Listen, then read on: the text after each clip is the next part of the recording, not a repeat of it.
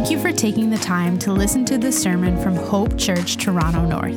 It is our prayer that through this, you are challenged by the Word of God, you are built up in love, and that you are drawn more to the person and work of Jesus Christ.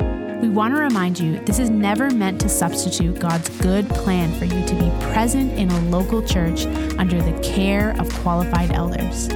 If you do live in the North Toronto area and are looking for a local church, we invite you to join us at one of our Sunday morning gatherings. Our desire is that God would use this to encourage you with the hope we have in Jesus. So today we'll be reading from Psalm 31. You can have your seats if you'd like. Psalm 31, verse 9 to 19. Be gracious to me, Lord, because I am in distress. My eyes are worn out from frustration, my whole being as well. Indeed, my life is consumed with grief, and my years with groaning. My strength has failed because of my iniquity, and my bones waste away. I am ridiculed by all my adversaries, and even by my neighbors. Dreaded by my acquaintances. Those who see me in the street run from me. I am forgotten, gone from memory, like a dead person, like broken pottery. I have heard the gossip of many. Terror is on every side. When they conspired against me, they plotted to take my life.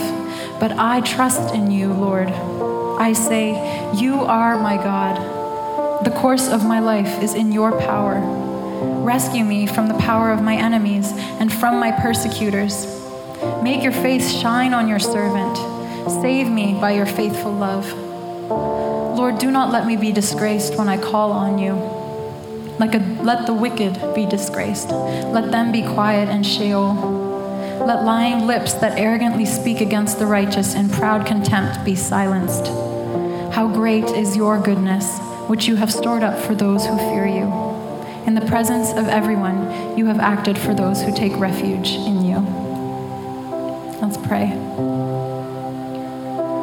Holy God, our Father, our Creator, lover of our souls, we thank you, Lord, that we can be in your presence this morning and worship you and hear from your word and taste your goodness.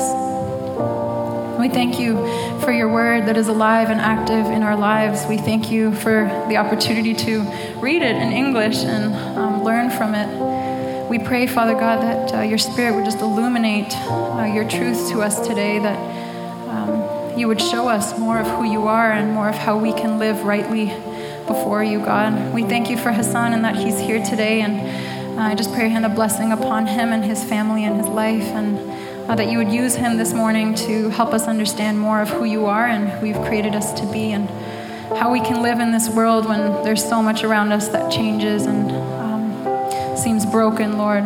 But just to know that you are unchanging and faithful. We love you, Jesus, and we pray all this in your good and faithful name. Amen.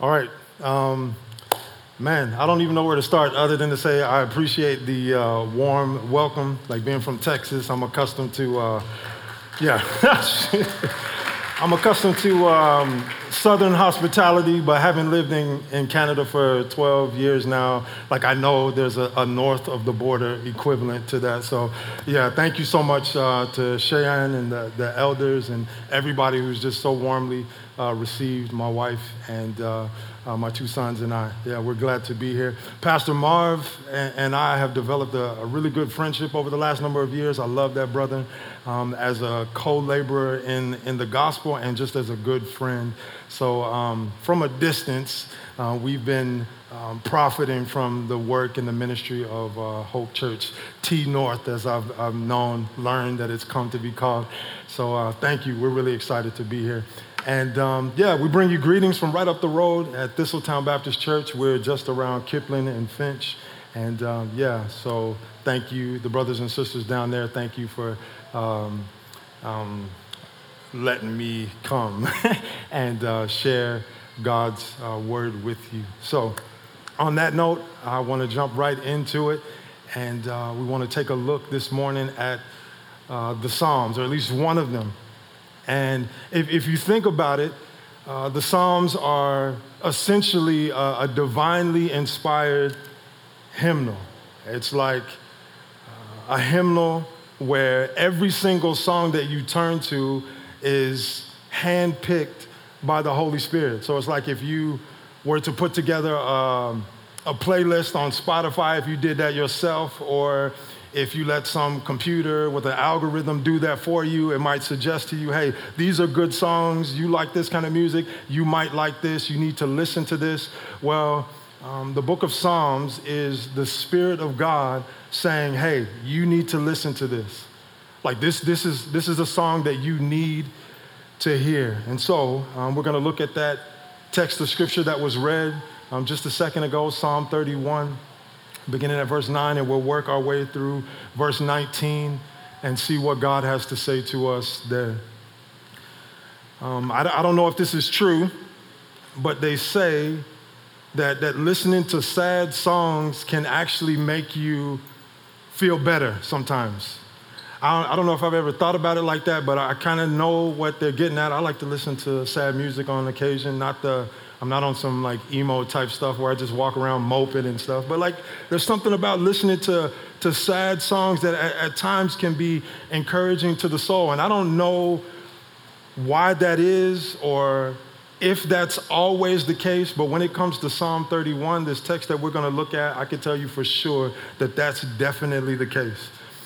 If you listen to this song and, and you believe what it says, it, it'll be good for your soul. So let's direct our attention to Psalm 31, verse 9 to 19. This, this psalm was originally written by King David, but, but it ultimately points us to King Jesus. And so if you listen to, to Psalm 31 and you walk away from this, this song thinking that it's just about one man and his sorrows and, and not ultimately about the man of sorrows, then, then you've missed the whole point altogether. Psalm 31 points us to Jesus. On the day that Jesus died, as he's hanging on the cross, he actually quotes from Psalm 31 verse 5. Psalm 31, verse 5, he says, Into your hands, speaking to God the Father, I commit my spirit. And as he says that, that's not Jesus thinking, oh, like it would be pretty dope if I just pulled out some random quote from the scriptures to say right before I die. No, as Jesus quotes Psalm 31, verse 5, he's got the whole context of that song in his mind. Psalm 31 is all about someone who is in deep distress and yet at the same time, they find themselves unshakably confident in the goodness of God. And so, the main thing that I want to show you this morning from this psalm is this. Even in the midst of your deepest distress, our God is still good. Even in the midst of your deepest distress, regardless of what it is that you're going through, no matter how um, like hopeless it might seem, do not ever forget, brothers and sisters, that our God is still good. And there's no better place for us to see that, to see the goodness of God in the face of the deepest distress than, than at, at the cross. At the cross, it's essentially a situation where everything that's going on at that point seems to be the exact opposite of good. And yet, it's at that moment, in, in the deepest of distress, that we actually see the goodness and the love and the glory of God at its greatest. And so, we're going to take a trip back to Jerusalem. And I want you to bear in mind that because of what Christ has accomplished for us on the cross, because of his distress, you and I can be confident in the goodness of God no matter what. And so, from this text, Psalm 31, I want to show you two things about Jesus that are, are, pertinent for our lives. I want you to see Jesus, first of all, as a man who is confronted by distress. And even in the face of being confronted by distress, I want you to see that our King, Jesus, was still confident in the goodness of God. And so, Psalm 31, verse 9, it starts with something that's a pretty common experience in life. If you live long enough, at some point you're going to find yourself encountering distressing situations. In fact, you live long enough, you're going to run into multiple distressing situations. Like if you think about it over the last almost 2 years now, like it's been rough for pretty well like people all over the globe as we've dealt with this ongoing uh, pandemic. And what I want you to know, brothers and sisters, is that in the face of that difficulty, as, as many of us have no doubt begun to feel overwhelmed and, and, and perhaps distressed, we need to bear in mind that God's word has tons to say to us in, in the face of our distress. And, and one of those places where we see the Bible speaking to us in our distress is Psalm 31. So notice what David says in Psalm 31, verse 9.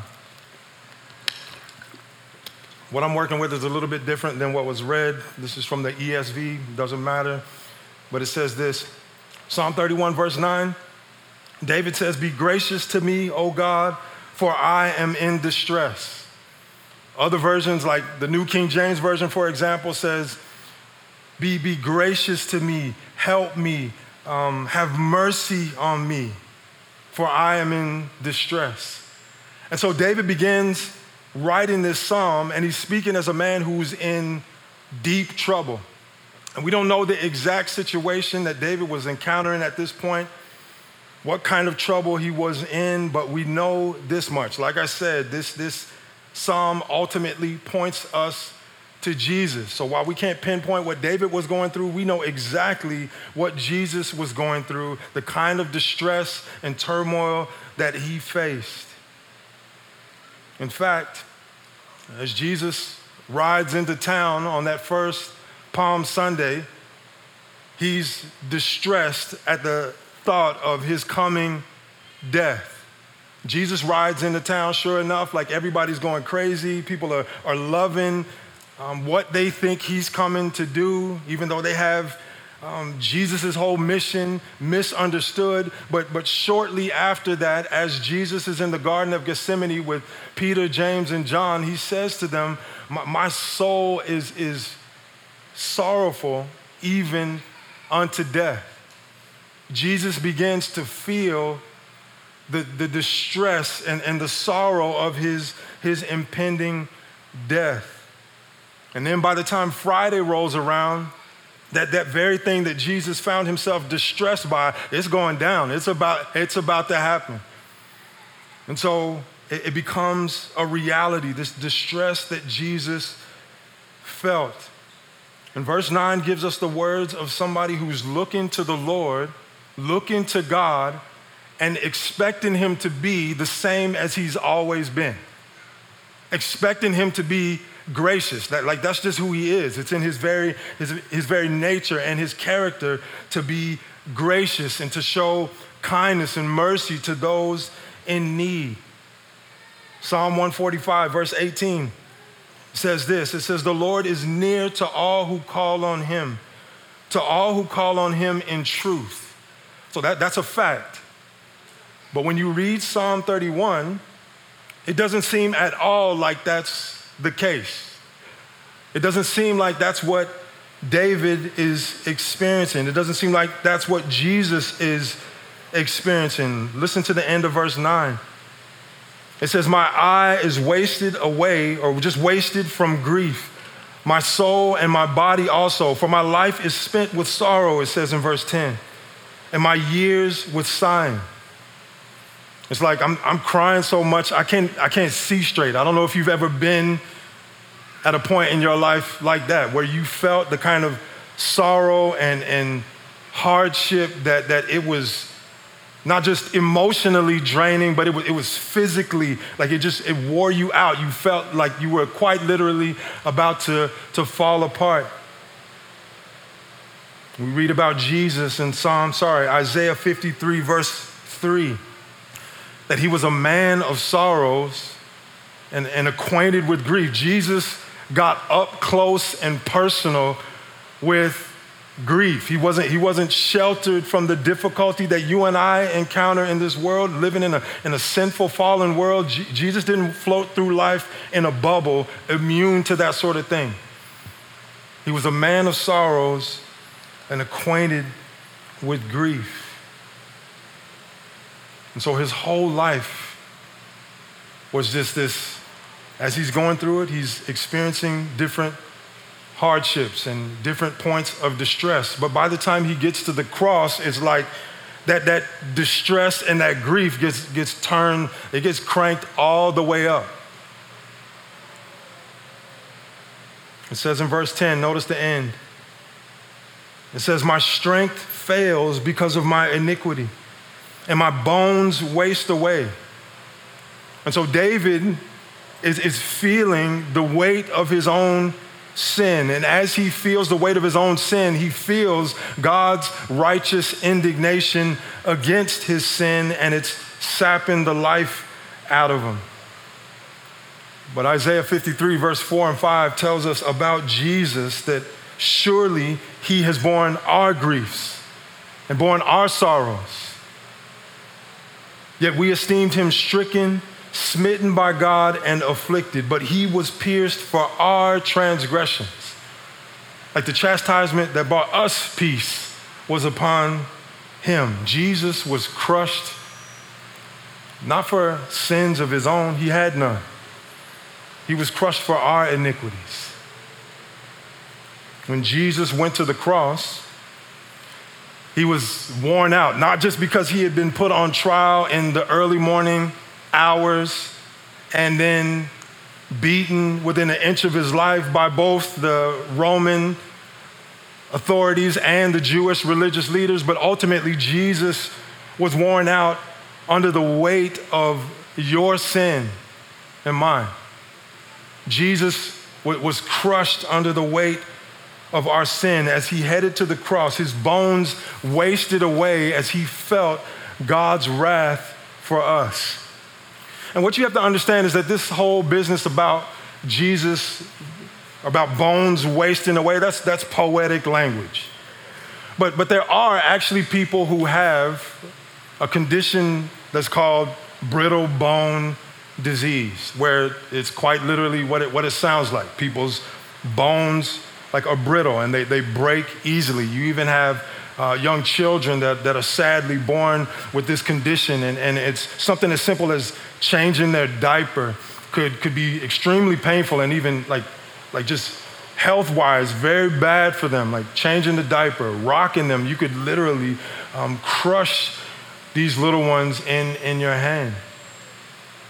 Well, Jesus felt the weight of our sin, this, this one who had never sinned, became sin for us, and he felt the wrath of God that, that we deserve, and he, he was crushed under the weight of that. And all of this distress that Jesus felt, it, it wasn't just something that he felt internally, it, it was going on around him as well. And so notice what it says in verse 11. It says, Because of all my adversaries, I have become a reproach, especially to my neighbors, and an object of dread to my acquaintances. Those who see me in the street flee from me. I don't know if you've ever had people just be freaked out by your presence. Every once in a while, I'm generally pretty, like kids, I don't know what it is, but kids generally, like, they, they like me. They sort of warm up to me very easily. But every once in a while, um, I think the, when the Lord decides I need to be humbled, I run into a kid and they're just like terrified of me. And it just like, it brings the old, the, the pride down a few notches. But, but Jesus speaks of like people, like in Jesus's experience, that there were actually people who, like they, they considered him a disgrace and a reproach. They, they, they wanted nothing to do with him. And it, but it wasn't just that they, there were people that didn't like Jesus. There were also certain people who just didn't think he was worth paying any kind of attention to. You had people that, that thought um, certainly Jesus wasn't worth being worshiped. Jesus was despised and rejected. He became a reproach and a disgrace because of his enemies, so people that didn't like him, and even people that were close to him. Like Jesus knew full well what Job meant when he said in Job chapter 19, verse 14, My relatives have failed me, my close friends have forgotten. Psalm 31, verse 11 says, Those who see me in the street flee from me. So there was this article a, a few years back that, uh, let me get the title straight. The title said, New Book Makes the Case That Jesus Was Likely Disfigured. And here's how that, that article begins. It says, as the most painted figure in Western art, Jesus is mostly depicted as a beautiful, towering man with luxurious, long locks and dreamy, often blue eyes. I really wish people would stop doing that, but that's a whole different thing. A new book by British historian Professor Joan Taylor, titled What Did Jesus Look Like, explores the controversial theory that the Nazarene was less than blessed in the looks department and may have even been, been disfigured. And I'm thinking to myself, come on, man, like you don't need some new book by some historian to tell you that. Like just open the Bible. Like Isaiah even says, in Isaiah 53, verse 2, he prophesied about Jesus. He had no form or majesty that we should look at him, and no beauty that we should desire him. In Isaiah 52, verse 14, it says, His appearance was so marred beyond human semblance, and his form beyond that of the children of mankind. So nobody was doing the double take with Jesus. Nobody was like, Whoa, like that's a good looking dude right there. It just, it just didn't happen. And then by the time he was beaten and, and whipped and, and put through all of the torture that he experienced on the way to the cross, it was like he, he would have, in all likelihood, barely even looked recognizable as a human. He would have been horrifying to look at. Again, um, a few years ago, there was an article, I think it was, it was in the East End, I can't remember exactly where, I think it was in Scarborough, but there was this like tragic story about this 70 um, year old, she was in her 70s, this old, older woman who was um, crossing the street. She had the right of way and everything, and she got run down by a transport truck. And as if that's not bad enough, the guy driving the truck just kept going, ne- never even stopped. And as if that's not bad enough, a second vehicle actually came and, and ran her over again and dragged her down the street a little bit. The officers that first responded to the scene talked and, and reported how, how gruesome it was and how it was, it was even very difficult to, to identify this woman given what, what had happened to her. And, and you wouldn't want to, you wouldn't wish that on anybody. Like, that's not something you would wish on anybody. That's not something that you would want to see. But on the day that Jesus was crucified, that, that's what happened to him. That, that's the kind of distress that he endured. He was so disfigured that, that people were afraid to go anywhere near him.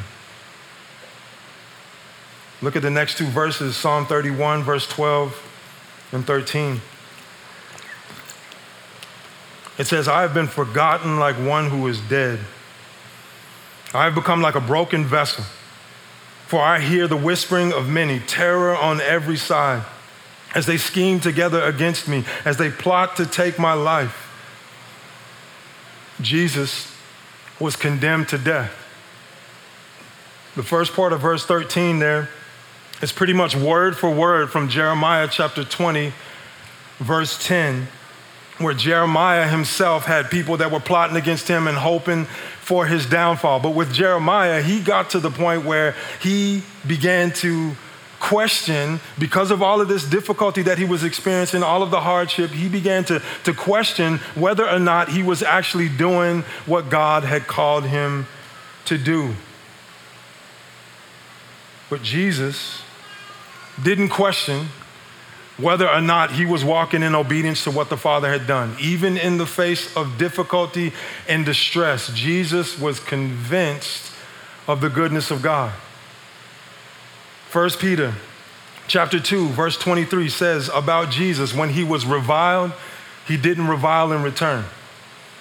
When he was when he suffered, he didn't threaten. What did he do? He kept trusting him, entrusting himself to the one who judges justly. In the midst of his hardship, even when confronted with unimaginable distress, even then, Jesus was confident in the goodness of God. And so that's what I want to show you in the latter half of this psalm. Jesus was convinced that God is always good and that he could always be trusted. So notice what it says in verse 14, Psalm 31, verse 14. It says, But I trust in you. O Lord, I say, You are my God. Psalm 31, verse 14, actually echoes back to the very first verse of the psalm. So if you look there quickly, Psalm 31, verse 1. It says, In you, O Lord, do I take refuge, or in you, O Lord, do I put my trust. Let me never be put to shame. In your righteousness, deliver me.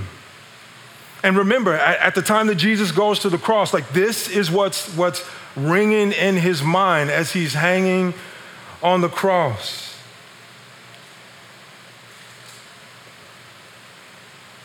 And you think about it, if this is what's going through Jesus' mind, it kind of almost seems like, like, oh, I, I, trust in you, oh God.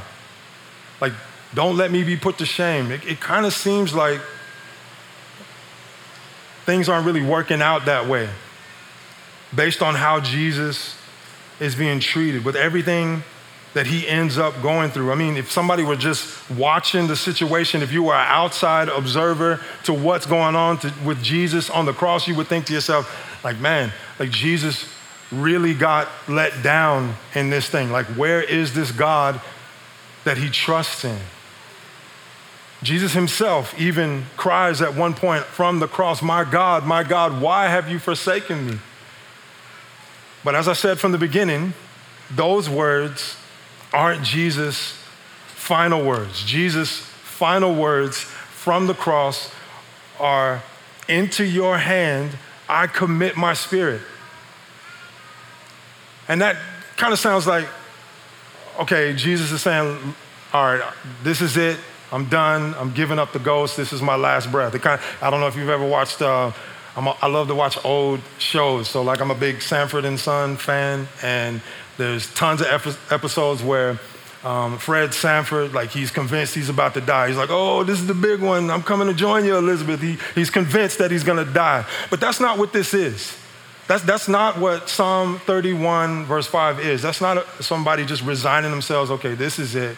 I, I give up. No, Psalm 31, verse 5 is a dying man's declaration of undying trust in God. Like that's what's happening in the midst of Jesus being nailed to the cross. He says, In you, O Lord, the, the, way the psalm starts in verse one, in you, O Lord, do I put my trust. Let me never be put to shame. And you might think to yourself, like, like, man, with everything that Jesus is going through, it kind of seems like, like he's being crucified. He's literally hung out to dry. He's being exposed like a common criminal. Kind of seems like Jesus got let down on that one. But you have to understand what's being said here. I'm gonna lose everything that's on this little podium here before we're done, but that's all right, we'll make it. Jesus is not just sort of throwing in the towel. This, this shame that he's experiencing, this hardship that he's experiencing. Like, it's, it's not just that crucifixion is, is a painful ordeal. Like, pain, crucifixion was intentionally meant to be not just painful, but, but extremely shameful as, as Jesus is hanging there exposed. If you think about what happened with Adam and Eve, you remember in the garden, whenever they sinned, you remember the first thing they do? Instinctively, they, they hide, they, they want to cover themselves. And that's because that, that's what sin does. Sin brings shame and, and guilt on, on all of us. And so while Jesus is hanging on the cross, exposed and, and humiliated in front of a bunch of people, like the, the most shameful aspect of what Jesus is enduring is that he is before the eyes of his Father, the one that he has enjoyed perfect, unbroken fellowship with from all of eternity. Before those eyes, Jesus is now covered in the guilt and, and, and the shame that, that belongs rightfully to us. But in Psalm 31, when it says, In you, O Lord, do I put my trust, let me never be put to shame, what that means is, Lord, don't let me be someone whose hope is, is found to be empty, found to be worthless. Even in death, Lord, don't, don't let my hope come up short. You are my God. I'm, I'm trusting in you. I, I believe that you will take care of me. My times are in your hands. It says in verse 15. I don't know how many of y'all believe that. That the good times and bad are in the sovereign, all powerful hand of a good and, and gracious God. Like that, that's true for, for all of us all the time. And, and this is personal for us, right? Like, if you think about it, in, in your own life, I don't know, I met a few of you this morning, so the bulk of you, I don't know, or, or what, what your life is like these days. But as I said, common life experience at, at different points in life, we all encounter distressing situations. And so maybe that's you right now. Maybe you're facing some hardship that, that has you at the end of your rope. And when you get there, where, where, do, you, where do you turn to? Like in, in, those, in those moments, um, when, when you have different things running through your mind, what, what sort of things do, what kind of, um, what, what are you feeding to your soul? So as I said, Jesus is, is no doubt thinking about the, the word of God and his, his relationship with his father. But when, when you find yourself in a distressing situation, where does your mind go? What sort of things begin to occupy your heart? Do you believe that good times and bad are in God's hands? And that even in the midst of the difficult seasons of your life, God is even then still working for your good. Even when Jesus was handed over to his enemies to be killed, listen to what Acts chapter 2, verse 23 says.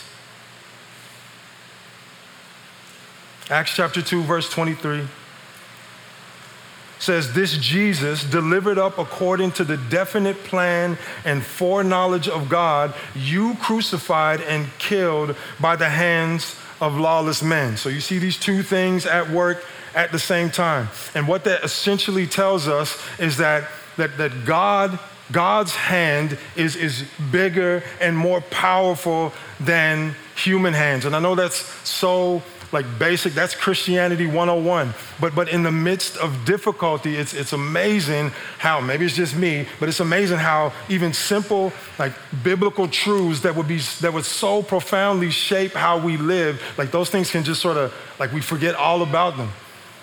Or, or we, we know them, but we don't actually live in light of those truths. We're reminded in Acts chapter 2 that even when these people are, are doing their worst with, with all of their power to Jesus, God even then is, is working for good.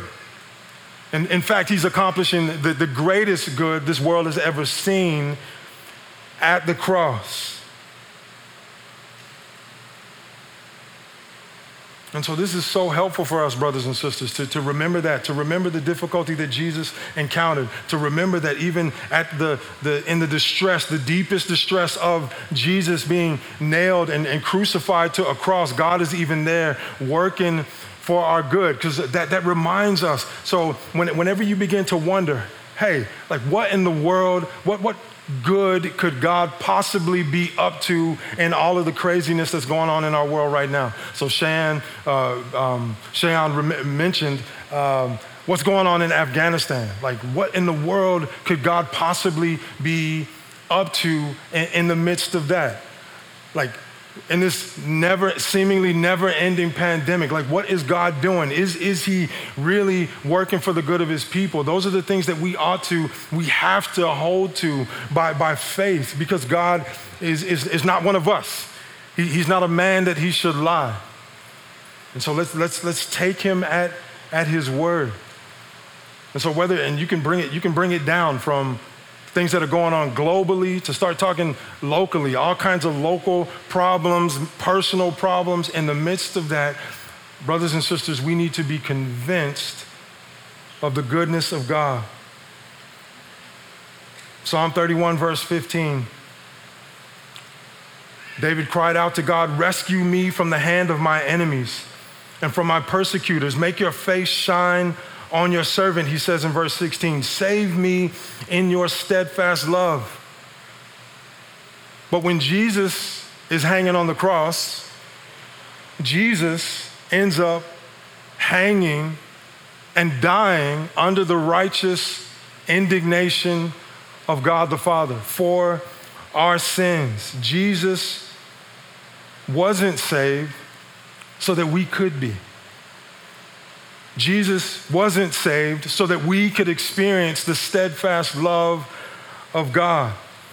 So he wasn't saved so that we could be saved, not from messy situations in life, but ultimately from the wrath and judgment of God that we rightfully deserve for our sin. Jesus died so that we could be forgiven, so that we could have hope beyond the grave, and so that we could know the love of God that, that, that great and glorious love that, that nothing in all of creation can separate us from. 1 John chapter 4, verse 10 says this, In this is love. Not that we loved God, but that He loved us and sent His Son to be a propitiation, the propitiation for our sins. Jesus died to take away the wrath of God against us because all of us have sinned and fallen short of God's glory.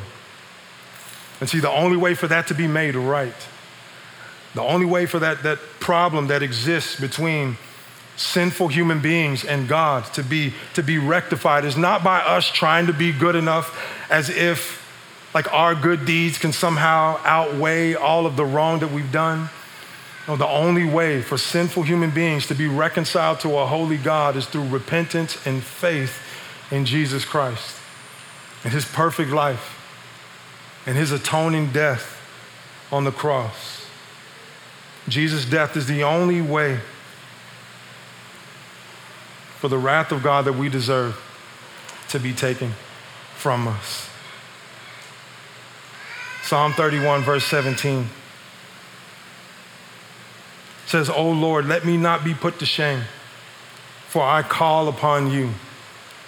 In Romans chapter 10, verse 11 says about Jesus, everyone who believes in him will never be put to shame. If you put your trust in Jesus, your hope will never be found to be empty or, or worthless.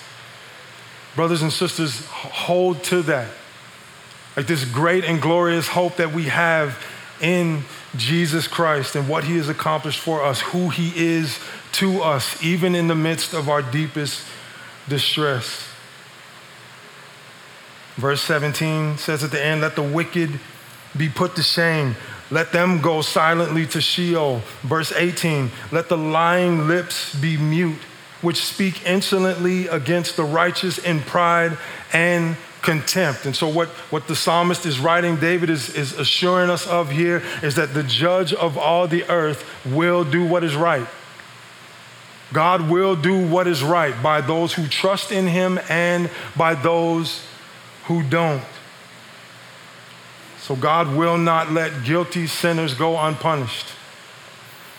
But he will save and forgive and sustain guilty sinners who trust in his son. And that's good news. That's great news. Way the psalm ends, our passage for this morning, in verse 19, it says, Oh, how abundant is your goodness, which you have stored up for those who fear you, and worked for those who take refuge in you in the sight of the children of mankind. Even almost two years after the fact, it still blows my mind how, at the very beginning of this pandemic, at least when it started to really pop off here, um, you had all of these people who were just going crazy, like stockpiling all kinds of stuff toilet paper, hand sanitizer, cleaning supplies. Like anywhere you went, it was, it was almost impossible to find that stuff a lot of times. And I remember reminding myself at the outset of this thing, like the way that people are, are, are stockpiling toilet paper and all of this stuff, I, I just had this thought that in, in an infinitely greater way, God is, is stockpiling something far more valuable and, and useful to us. He's stockpiling goodness for those who trust in Him. Like he, he's got a, a, a literal, like never ending supply of goodness. And, and the way the ESV reads, it talks about how he's abundant in goodness. And that's, that's the difference between uh, a water faucet and, and a waterfall. And so God, God has a, a waterfall of goodness in store for his people. And so, brothers and sisters, whatever it is that you find yourself going through in this season, don't, don't lose sight of that. Don't forget to remind each other of that. Um, one of the unfortunate parts of this whole pandemic is it's become very easy for, for some of us to be in, insular and kind of kind of fold in on ourselves and, and that sort of thing. But, but as brothers and sisters, we have a responsibility to um, bear with one another and, and, and to bear one another's burdens. And one of the ways that we can serve one another as brothers and sisters is just to remind each other of, of how good our God is. And so, whatever it is that you're going through, there's, there's I, don't, I don't know, like I said, most of you, but I could pick a brother or sister in this room, and I guarantee you, like you have tons of stuff, tons of examples of God's goodness in your life um, that you ought to be thankful for if we would just take time to reflect on that. And so, brothers and sisters, the, the, the clearest example of the goodness of God and His love for us is at the cross. And because of what God has accomplished for us at the cross, we, we can be assured of God's goodness towards us always and forever. Let's pray. Father God, we thank you that you are good and your steadfast love endures forever. Help us to never forget that. We thank you for the goodness that you've displayed most greatly at the cross and in, in your son's death on our behalf and his glorious resurrection for us. And Lord, we, as we look to the example of Jesus and how he, in the midst of his distress, continued to be confident in your goodness, I pray that you would make the same thing true of us, that whatever it is that we find ourselves facing, that we would have this unshakable confidence in the fact that um, you will be good. You are good. It's in your very nature. And you are always working for our good in all things. In Jesus' name, amen. For more resources or information about Hope Church, visit hopetorontonorth.com.